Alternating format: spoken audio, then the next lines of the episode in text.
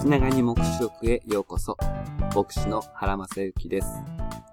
神のしもべたちが恵みと平安を神の三重の源から受けることを祈ったヨハネは、恵みと平安の与え主であるイエス・キリストの見業へと思いを巡らせ、この方への賛美へと導かれてゆきます。祈りから賛美へ。この動きは聖書全巻で繰り返されるパターンです。私たちも祈りのうちに神ご自身のことを思い巡らしていくと、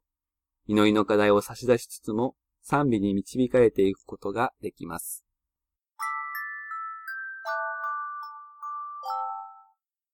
この賛美の言葉をギリシャ語で丁寧に見ると、私たちを愛し、その血によって私たちを罪から解き放ち、と始まった流れが、また、ご自分の父である神のために、私たちを王国とし、祭司としてくださった、という説明で若干中断され、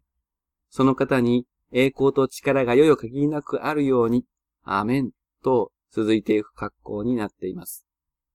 つまり、私たちを愛し、その血によって私たちを罪から解き放ってくださった方に、栄光と力がよよ限りなくあるように、という一息の賛美の中に、ご自分の父である神のために、私たちを王国とし、祭司としてくださったという説明が挿入されていると見ることができるのです。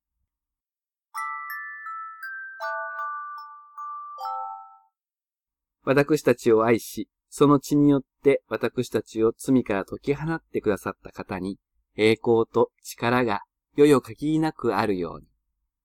ここで、愛するという動詞は現在形、解き放つという動詞は、アオリストという一回完結の動作を示す形で歌われます。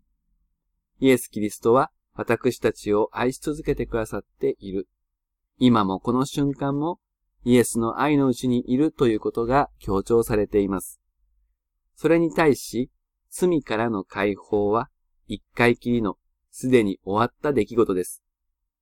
血によってとはもちろん十字架を指しています。十字架で流してくださった血によって罪から解放され、神の愛のうちに迎えられた。これがイエス様を信じる私たちです。では、罪からの解放とはどういう意味でしょうか？罪を犯さなくなるということでしょうか？そのことを説明するために、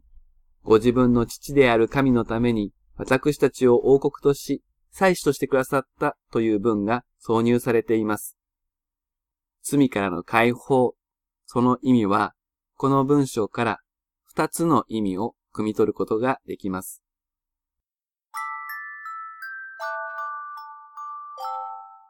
一つは、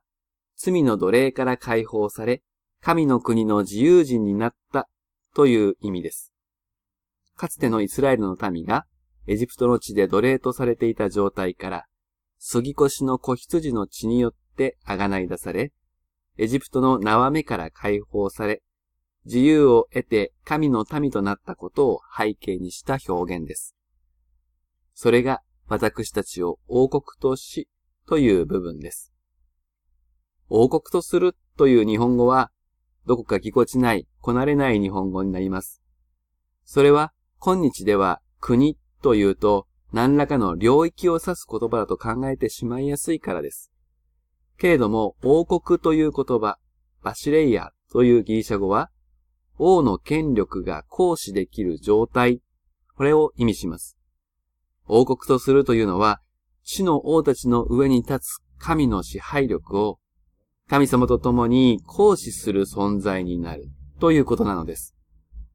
現代の言葉で一番近いのは政府の一員になるということです。その昔、ヨセフという人が奴隷から解放され、ファラオに次ぐ権力者へと引き上げられましたが、それと同じことがここでイメージされています。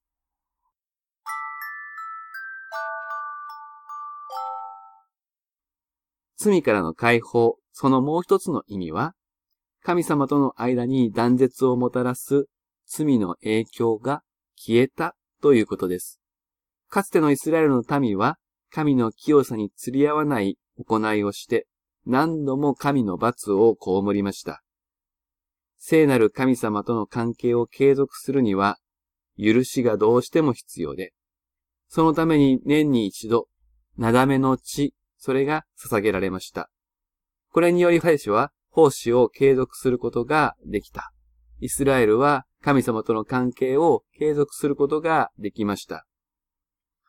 このことが祭司としてくださったという部分が説明していることです。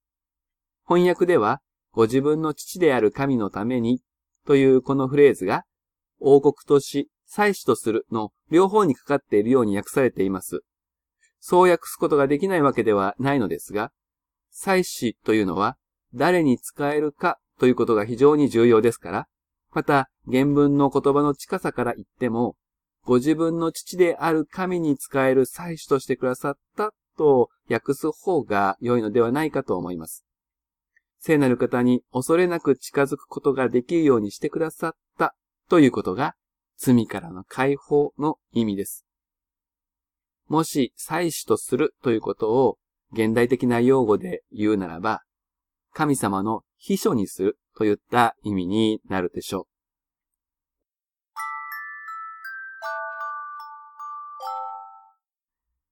そういうわけで、罪からの解放は、行いや思いにおいて罪を犯さなくなるという意味ではありません。罪を犯したとしても、神様との関係が消滅せず、神様に対する使命、神様に委ねられた使命が取り上げられることがないという意味です。もちろんだからといって、罪を犯し続けて良いという意味ではもちろんありません。私たちを愛し、その血によって私たちを罪から解き放ってくださった方に、栄光と力が世々限りなくあるように、この方に賛美を捧げるとき、この方に栄光を期するとき、その輝きと力は私たちまでを包み込むものとなります。神を称えるとき、私たちも輝きます。神を称えるとき、私たちも力づけられます。それはこの世においても来るべき次の世においても変わりません。十字架の見業はそれほどまでの出来事。永遠に価値と影響力のある出来事なのです。この賛美を私たちは傍観して眺めている必要はありません。自分が罪の力に囚われていることに気づき、そこからの解放を願うなら、自分のうちに神に反抗する汚れた思いがあって、神に近づくことができないと感じているのなら、そのようなあなたのためにこそイエス・キリストの血は用意されたのであり、この血の力を受けるのに妨げるものは何一つないのです。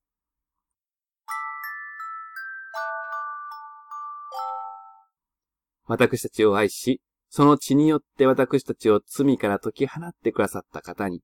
栄光と力が世々限りなくあるように。これは私たちの人生に私たちの世界に響き渡るテーマ賛美です。いつでもどんな時でも歌うことのできるものです。今日もこの賛美を心に響かせ、口に登らせていきましょう。そしてこの賛美から私たちはキリストの王権を共に分かち合う一人一人であり、父なる神に恐れなく仕えることもできる祭司であるという自覚を深めていきましょう。私たちを愛し、その血によって私たちを罪から解き放ってくださった方に、栄光と力が世々限りなくあるように。アーメン。